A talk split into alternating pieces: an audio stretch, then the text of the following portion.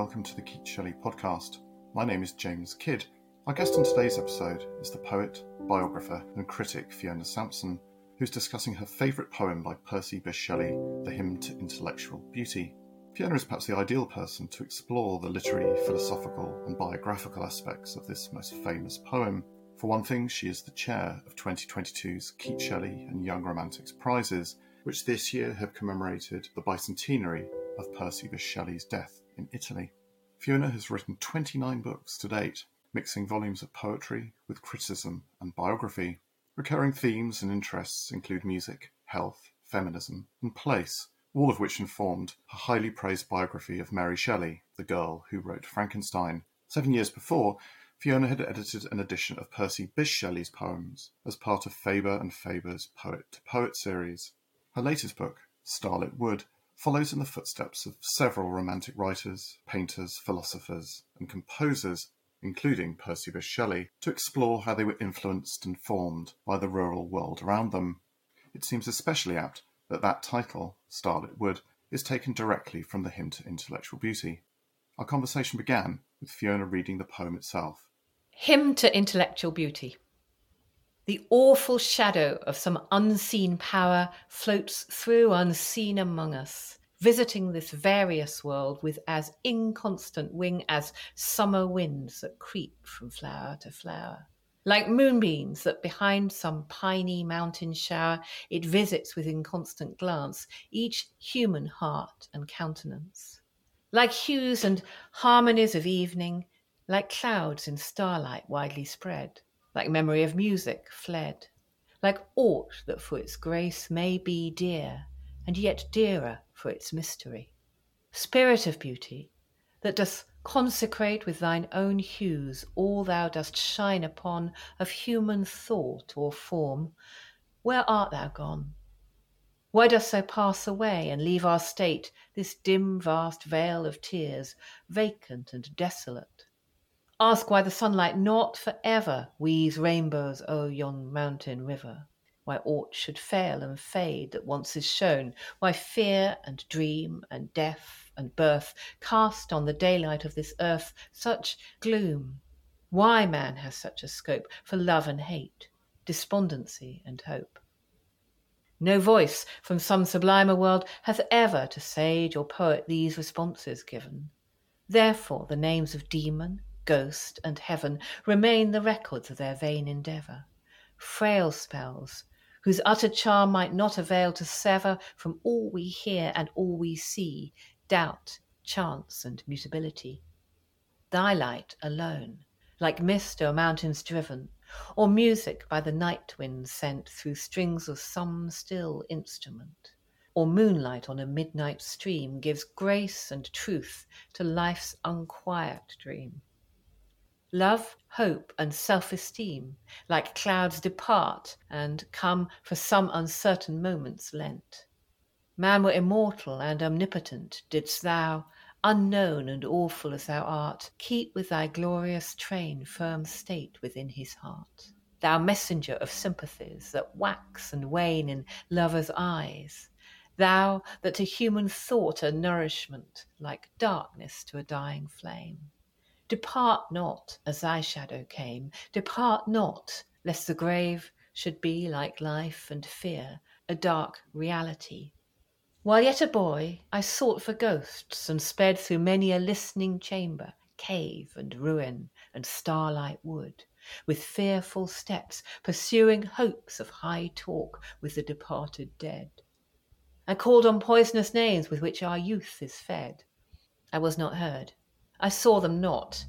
When musing deeply on the lot of life at that sweet time when winds are wooing all vital things that wake to bring news of buds and blossoming, sudden thy shadow fell on me. I shrieked and clasped my hands in ecstasy. I vowed that I would dedicate my powers to thee and thine. Have I not kept the vow?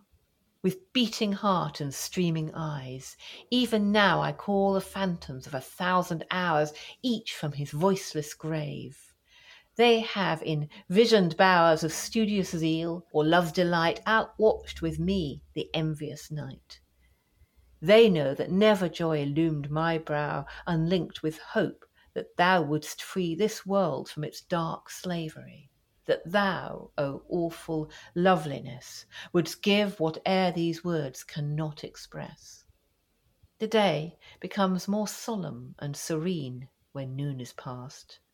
There is a harmony in autumn, and a lustre in its sky, which through the summer is not heard or seen, as if it could not be, as if it had not been.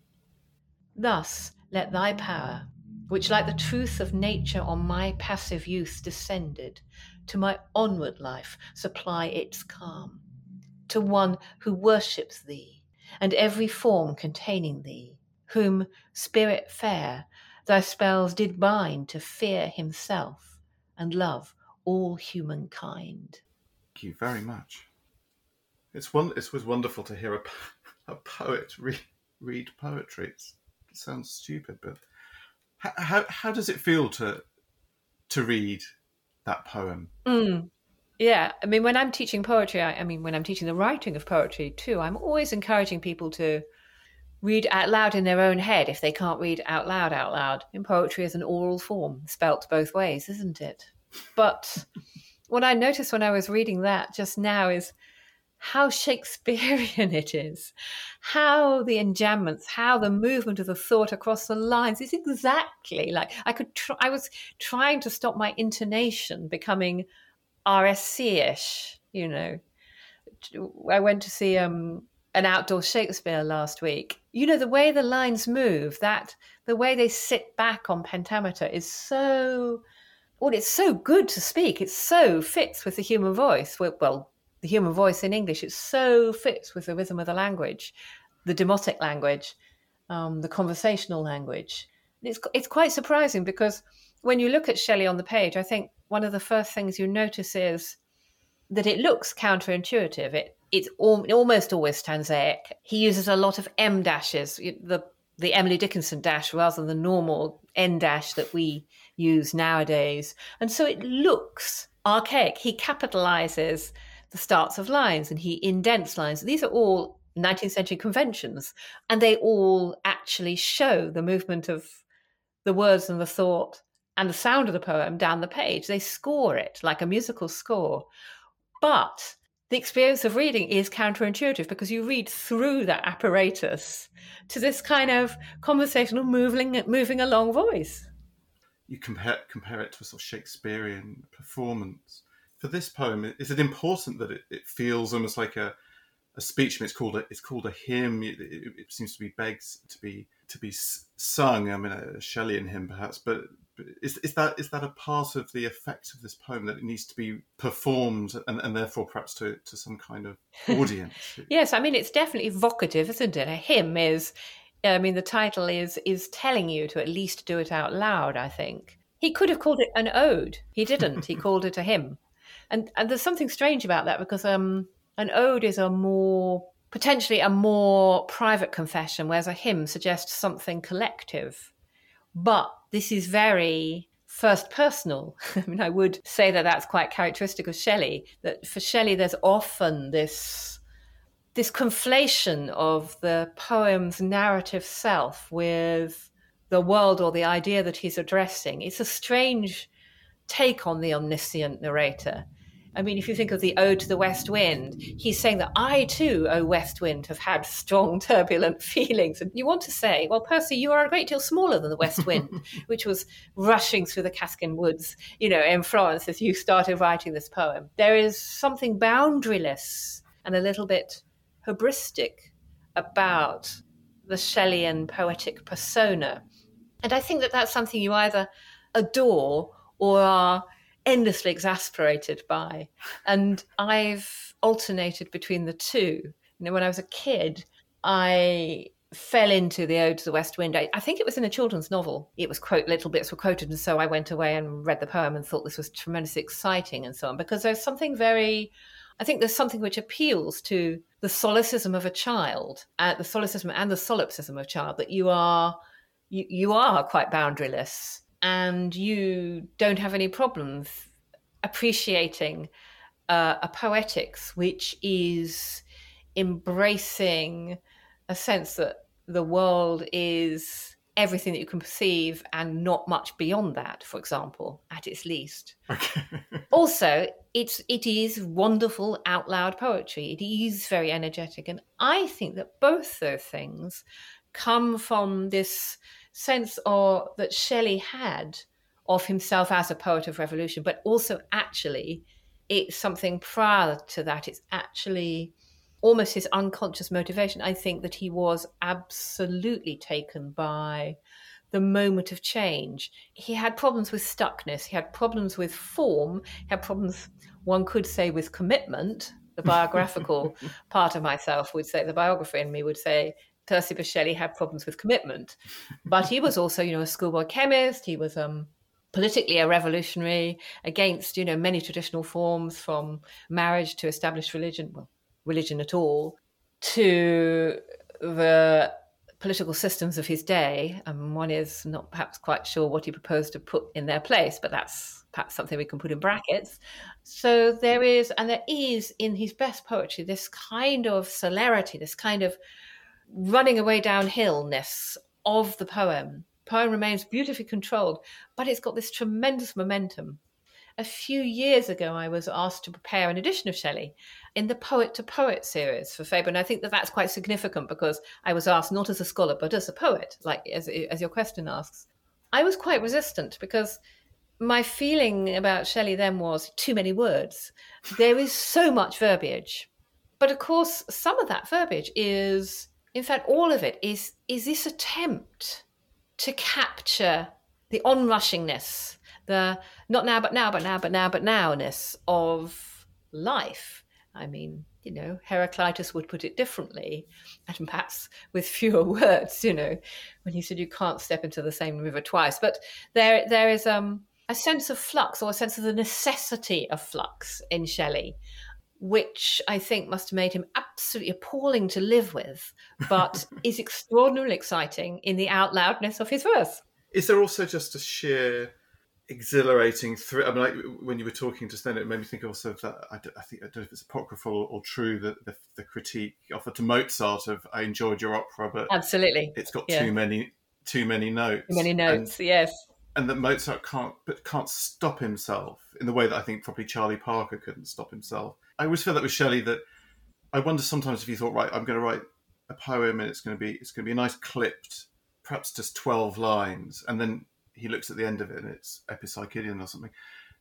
That, that, but there's a sort of thrill of being a. Uh, uh, yes, you, absolutely. Do you, do you, feel that? I think you, were... you hear it in the poems. Yes, but but I also think I mean this is a good example, isn't it? This is a poem which you know famously when Shelley sent it off for publication to his friend Leigh Hunt, Leigh, Leigh Hunt lost it, so Shelley wrote it out again. Shelley, aided by Mary Shelley, wrote it out again. Yes that tremendous facility. And the other thing, of course, as Mary Shelley's biographer, the other thing I think about a lot with Shelley is how untidy his drafts were. And that suggests speed in the process, this kind of momentum, this unstoppability. I mean, crossings out and so on. So, not heedless, not, you know, he's making a poem, he's making as good as he possibly can, but a kind of urgency in the whole process. There's something very inspiring and exciting about that, the sense of particularly when you are starting writing.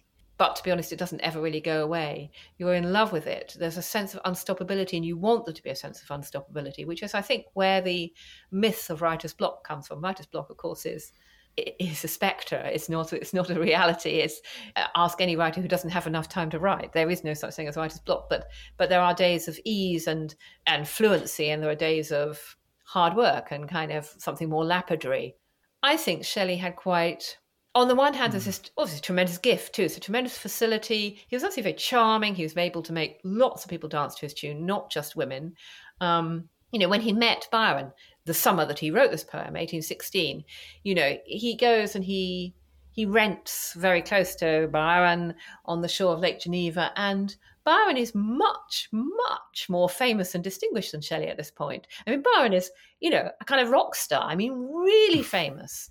and in terms of the aristocracy, he's also posher, he's grander than Shelley. So everything that Shelley has in his kind of quiver of, you know, his armory of to say that he's important, actually, Byron has massively more so.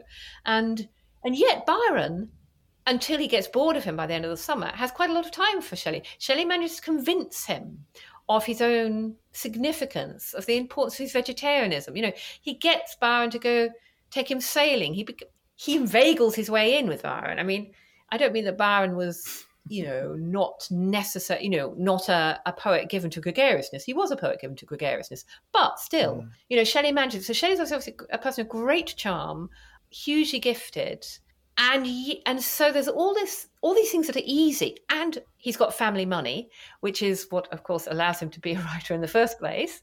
And he's had a great education, even if he was sent down from Oxford for advocating atheism.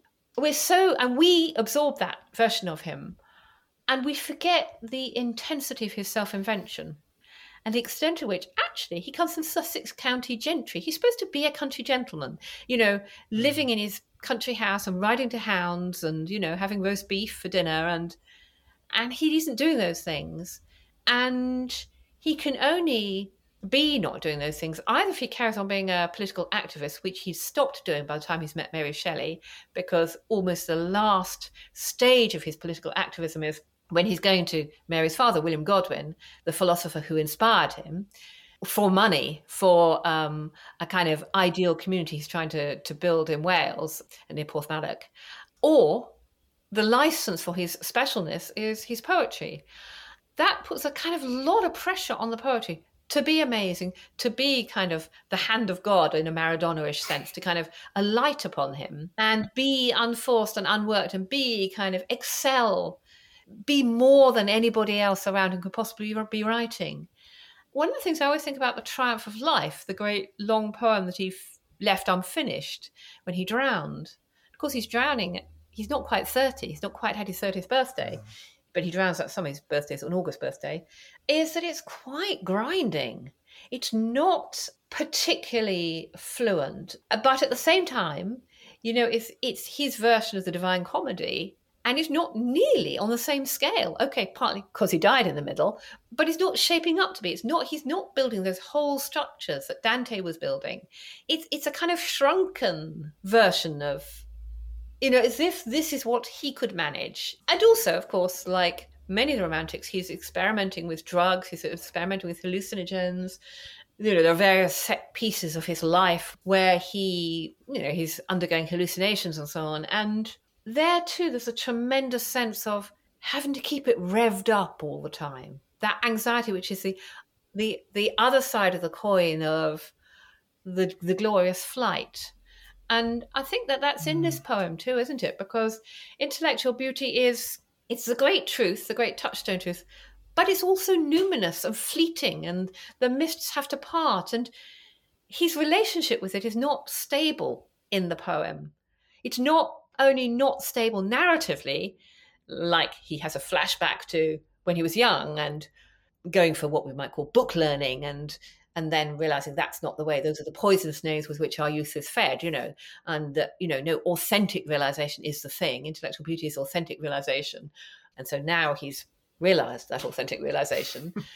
But it's also unstable so it's unstable chronologically but it's also unstable in what actually he really thinks intellectual beauty is. Well actually that's a very good question that what what is intellectual beauty? It's a slightly sort of forbidding phrase in as much as I think using the word intellectual seems to, to have people running for, mm. for the hills these days. Um, it seems to be the worst thing you could could possibly be, courtesy yes. of, of our political leaders. But is is that a place to, to start? Where where would you? Yes, I think you're right. I think we do enter it via the title, don't we? And it's strange for our modern ear to hear hymn and intellectual in the same phrase. Mm. Though hymn to intellectual beauty feels counterintuitive.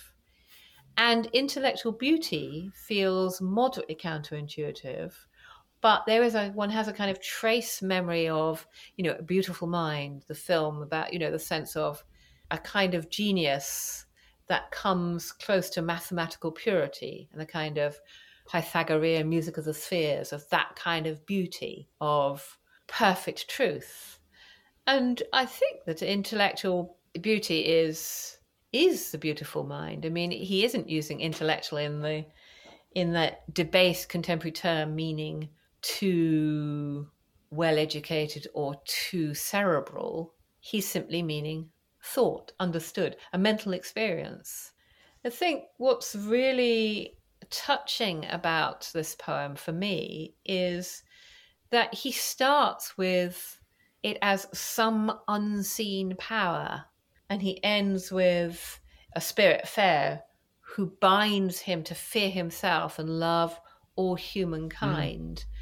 And that same occult force, that's to say, literally hidden force, is for him intellectual beauty. And actually, intellectual beauty is simply truth, which kind of happens, is both immanent in the world and happens in the moment of apprehension, the moment where you get it, the aha moment. Mm.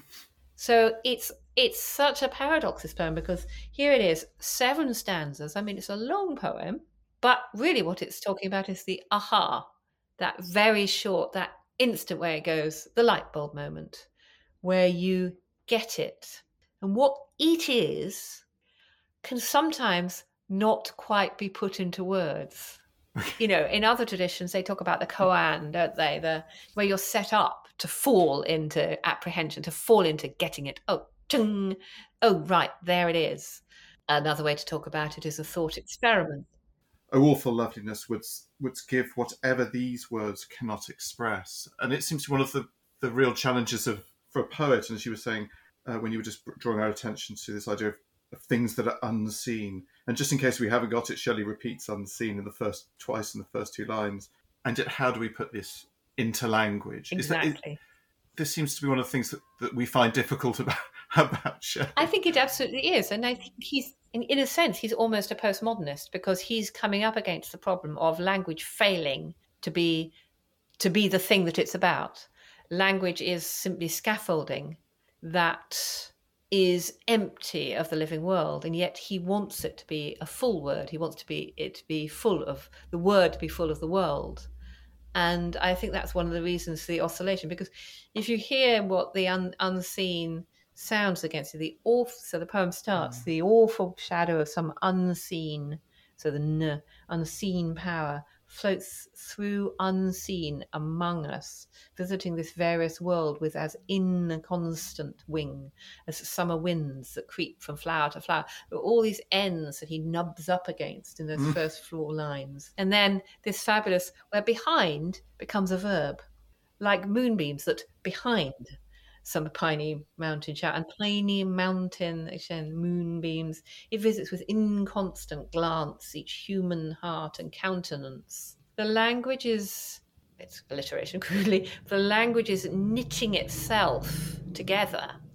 orally but it's sort of knitting itself around the truth that it still can't quite hold. I suppose it's net trying to net the truth, isn't it? The second half the stanza just opens out again, doesn't it? So you get human heart and kind of of huh, huh, so you begin to get the breath in.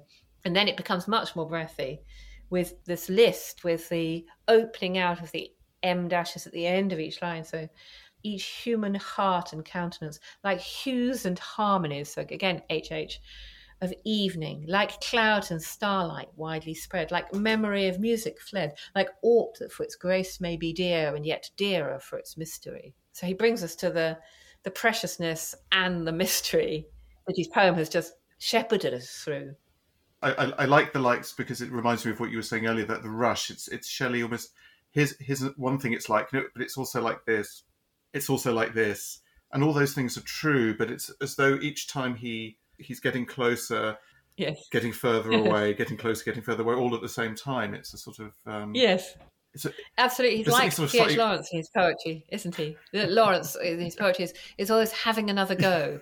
How do you feel about that? I mean, it's it's slightly, it's incredibly exciting, beautiful, and slightly maddening as well, all at the same time. And you feel that maybe he's feeling that too. How do I describe this? Isn't there some perfect combination of words that I can just put this in into. Yes, because of course he has another go at the the music with the the stringed instrument with the Aeolian harp in the third stanza. It gets you know he tries again. So thy light alone. Here we come again. Like mist o'er mountains driven, or music by the night wind sent through strings of some still, still instrument or moonlight on a midnight stream gives grace and truth to life's unquiet dream. The or is a bit of a cheap trick, I think. There, you know, uh, yeah, you're not quite as in control as you think you are, Shelley. But I like that because I like it's, al- the. it's also one of the. Oh, so I was just going to say with moonlight on a midnight stream, so it's reflections of reflected light. For it's this, this the moon's reflecting the sun's light. The the moon is reflected on the water. It's this sort of. It's, I don't know if this is one of these sort of platonic moments of, of layers of reality, but it's you, you can't you put your hand in the water and the moon disappears. It's like a sort of children's story. yes, my daughter loved. Well, um, it also it's all about it's, something that is not the causal thing, isn't it? The wind is what makes the yeah. instrument sound, and the moonlight is what makes the stream shine, and the the wind is what makes the mist, or you know. And it's like he's doing the mirror and the lamp, and he's struggling with you know what it is that poetry actually does. Which is it? I think that's one of the things I I absolutely love about Shelley. That the closer in you get to him, you realize how many ideas are packed in. You think at first reading, you read it and you love it, and it's a wonderful oral experience, and it's a great gallop, and and you think, uh, well, the diction is a little bit old-fashioned, uh, but I can get past that. And oh, there's a there's a there's a person speaking behind this and through this. But as you get closer, you realize actually his ideas are really quite sophisticated and he's having them for the first time. You know, he is the first person to be thinking these things. And that, of course, is one of the things that I think is very exciting and also frustrating about Romanticism. First of all, that so much of it has become incorporated in our culture for example, the idea of the picturesque or the nation state and democratic self determination. I mean, you know, um, sort of Rousseauian ideas. It feels cliched and over familiar and sort of so whatish. But then there is also the the way in which, because these are the first times these ideas have been explored in Western culture, in Western thought, not necessarily in other cultures, they may already have been explored, but the exploration is often in a way a little bit deprecating. It's well, at least it's informal. It hasn't become kind of prevent, professionalized as philosophy. Not obviously that there weren't romantic philosophers, and Coleridge was obviously the bridge for German idealism coming into Britain and into English. But when the poets have ideas, the lyric voice or style kind of trumps the, in fact, intellectual content.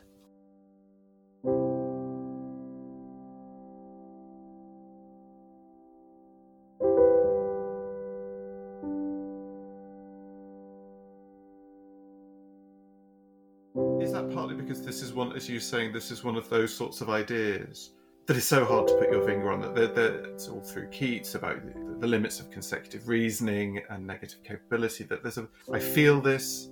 I can't quite put this to you in a sort of nice postcard length, um, or I can put this in a tweet, but a poem can do this and it's sometimes it's almost like the gaps hmm. between mm. the words or the lines or it's going to be in the, as you were saying the, the nuance in the sounds this poem is full of things that are you know you've, you've put your hand on it but it's it's it's melted the, mm.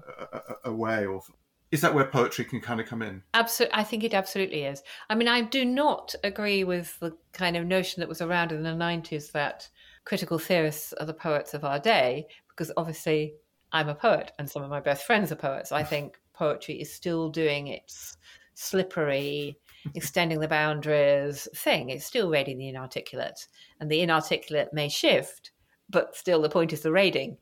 But I do think it's striking when you read the major romantics how much of, let's say, what their poems are doing comes back again with late 20th century continental philosophy. It's Hélène Cixous who talks about strategies of celerity.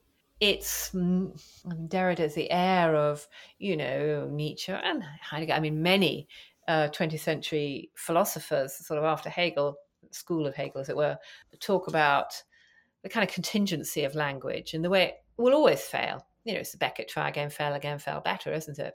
But, you know, what's a little bit earlier than the Romantics? Pope. I mean, nothing could be more different. You know, that kind of wry certainty, that realist contract with ontology with the nature of being. You know, I can write in a poem, I don't know, the I know a tree that grows aslant a brook. I mean, I've seen Shakespeare and not uh, Pope, but you know, and and that's fine. There is a tree and there is a brook, and the and the tree is probably a weeping, weeping willow because it's growing crookedly. I mean, once you get to Shelley, that's not the case, and and I do think that this poem is in a way Shelley's version of you know a poem which I absolutely love, which is Keats's Ode on a Grecian Urn. You know, this is his beauty is truth, truth, beauty. That there's a kind of truth is a kind of ideal entity. And I think the great irony is that other thinkers and other cultures and other cultural moments would simply have that placeholder be God. What's ironic about that is that Shelley has paid such a high price for his atheism and he's so proud of his atheism and and yet there is an absolute, it is immanent because it's not, I mean, there are lots of likes, there are lots of metaphorical mountains, but there is also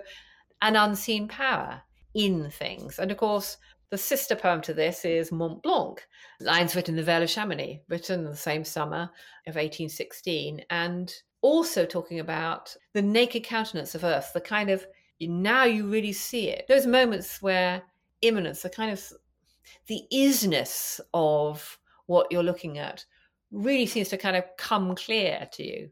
That isn't necessarily a religious experience, obviously, but Shelley doesn't want it to just be a life enriching thing. He wants it to be something he can hold on to. He wants it to be truth. And that desire for revelation to be truth is a desire for revelatory religion, in fact. Um, and I mean, I wonder, you know, if he hadn't drowned, if he had lived to middle age, what where he would have gone with that. I mean, one completely can't know, of course. And of course, strategist of celerity, let's remind ourselves that he drowned because he was obsessed by speed. If he hadn't modified his boat and then sailed without testing it, and also if he hadn't been impatient to get home, despite the fact that he knew a summer storm was coming up, he wouldn't have drowned. Or not that day, anyway. I, was, I was just thinking, actually, when you mentioned Mont... Yeah. No, I was just going to say that when you were just talking about Mont Blanc, and it's one of the things I really like about Shelley, but also find really incredibly hard, is that so Mont Blanc, which begins, uh, the everlasting universe of things flows through the mind and rolls its rapid waves, now dark, now glittering, now reflecting gloom, now lending. I'm just getting out of breath reading it. Now lending splendor, where from secret springs the source of human thought, its tribute brings. And as you say, there's there's a truth in the mountain, but it's also going on in its head, and then you get this kind of we were talking earlier about the feedback loop that you get sometimes with these recordings, but it's what's going on inside Shelley's mind is a bit like the mountain, but the mountain's like Shelley's, and you get this sort of it goes round and round, and you can see how he spins off. I was wondering mm. with, with, with, these two poems, and perhaps asking you with your biographer's hat on, what was happening mm. with Shelley that's that summer, this this sort of famous summer which produced uh, Frankenstein. Um, is there a biographical way to, to approach this poem? Yes, you were saying think, that these poems spring out of something. I think I think it's I think that's a great question, and I think there is, and certainly the two poems together, Mont Blanc and the hymn, as you rightly say. So this is the summer of 1816, which is the year without a summer, because volcanic ash from an eruption in what was then the Dutch East Indies has really blocked out the sun over much of the northern hemisphere. So there's still frost in high summer and people are starving. I mean, in Britain, they're not doing very well anyway because people are already starving because of the corn laws. So there's there are there's unrest. People are desperate, and Byron has to leave Britain because of scandal around his divorce, and so he goes into exile and never returns to Britain. And he goes to Geneva, and Claire Clairmont, who is Mary Shelley's stepsister and whom I personally believe, though I can't absolutely prove it, but you know, reading the material, I become more and more convinced had already had an affair with and a child by Percy, you know, recovers from, returns from a mysterious period of recuperation, whatever I would suggest, maternity on the North Devon coast and kind of throws her cap at Byron. She's going to have a poet for herself because, of course, Percy is with Mary, not yet Shelley. Mary Godwin. So Claire Clairmont has not really got anything going with Byron. I mean, crudely, they slept together once. And she, on the basis of this, weirdly managed to persuade both Mary and Percy Bysshe that they would really like Byron and that they, you know, they, they all should hang out together. And so says to them, why don't we go for the summer, to Geneva? Why don't we follow Byron to Geneva? It's a kind of very desperate and strange and stretched thing. But they do, and um, it works well. I mean, the gamble works. But then Claire falls pregnant by Byron. And Percy knows this, and he knows it before Mary does. And I think he already knows it when the three of them, so Percy, Mary, and Claire, but not Byron or Polidori, who is Byron's doctor and who's accompanying him on this trip in order to write a sort of kiss and tell memoir, not kiss, but tell memoir uh, for John Murray's. The three of, the, of Shelley's household, because you have to remember that Claire, apart from when she went off on this mysterious period to North Devon, lives with Mary and Percy and has done for the whole of their relationship. Go to go to Mont Blanc, they go up and they go to the Mer, they cross the Mer de Glace, and and they make two attempts in three days. They can't get up the first time. They're they're quite organised. They've got a donkey and so on, but then the donkey can't go any further because it's all sort of boulders. And the Mer de Glace becomes the great set piece at the heart of Mary Shelley's Frankenstein.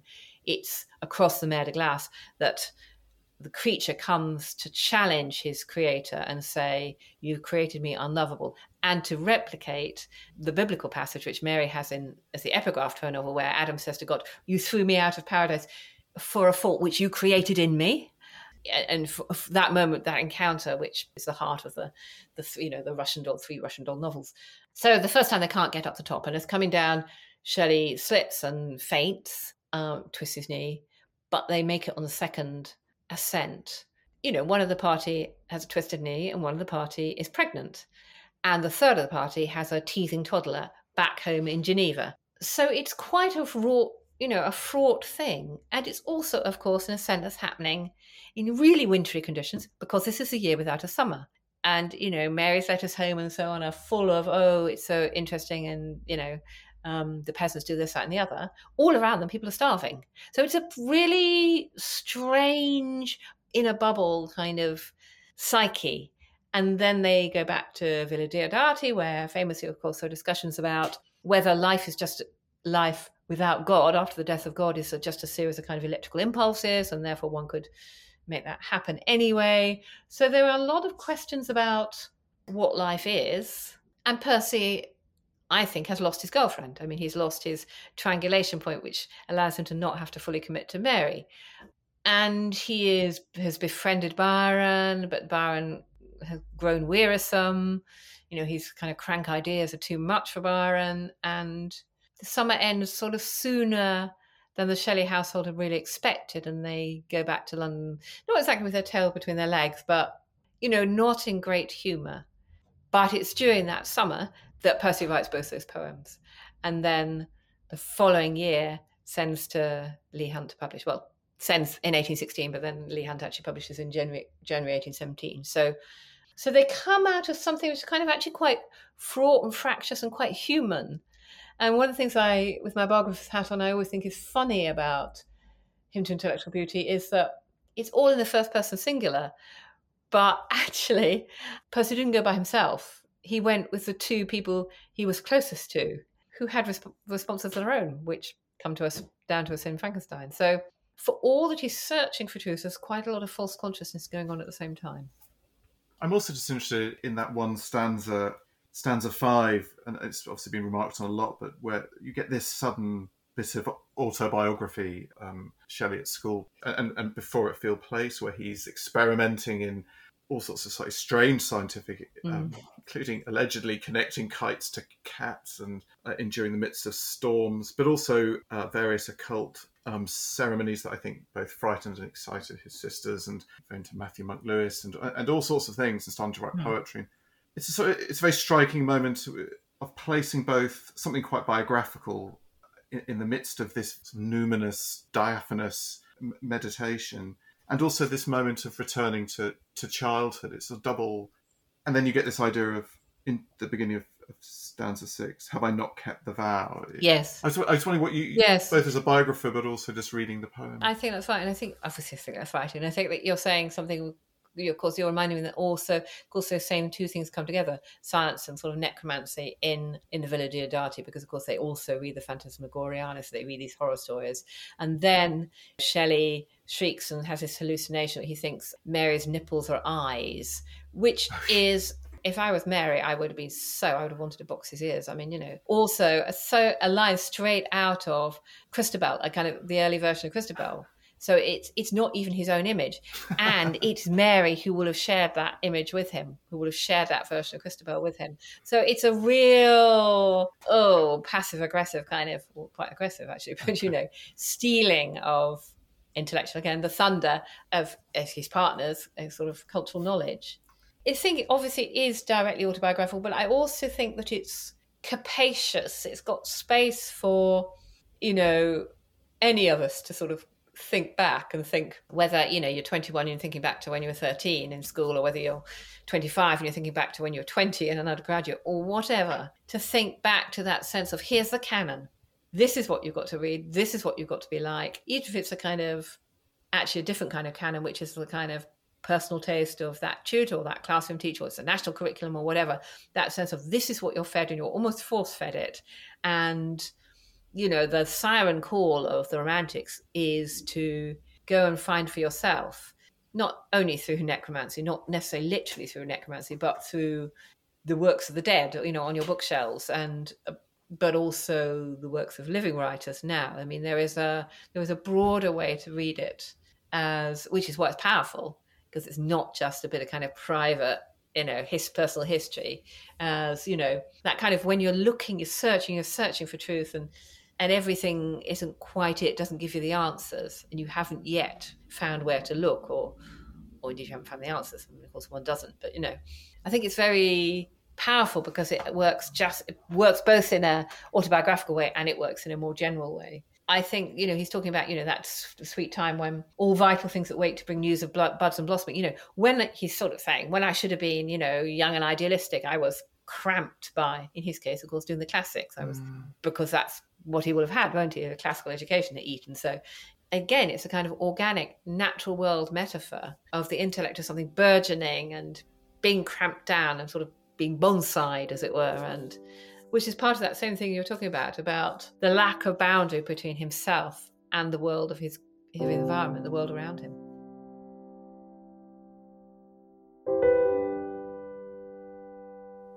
Thank you for listening to the Keats Shelley podcast. This podcast is hosted by James Kidd. The music is Androids Always Escape by Chris Zabriskie. Visit chriszabriskie.com. You can hear more episodes and also subscribe to the podcast by visiting our homepage, keatsshelley.com www.keats.podbean.com. You can support the Keats Shelley House by becoming a friend of the Keats Shelley Memorial Association. Visit keatsshelley.org and click Support Us.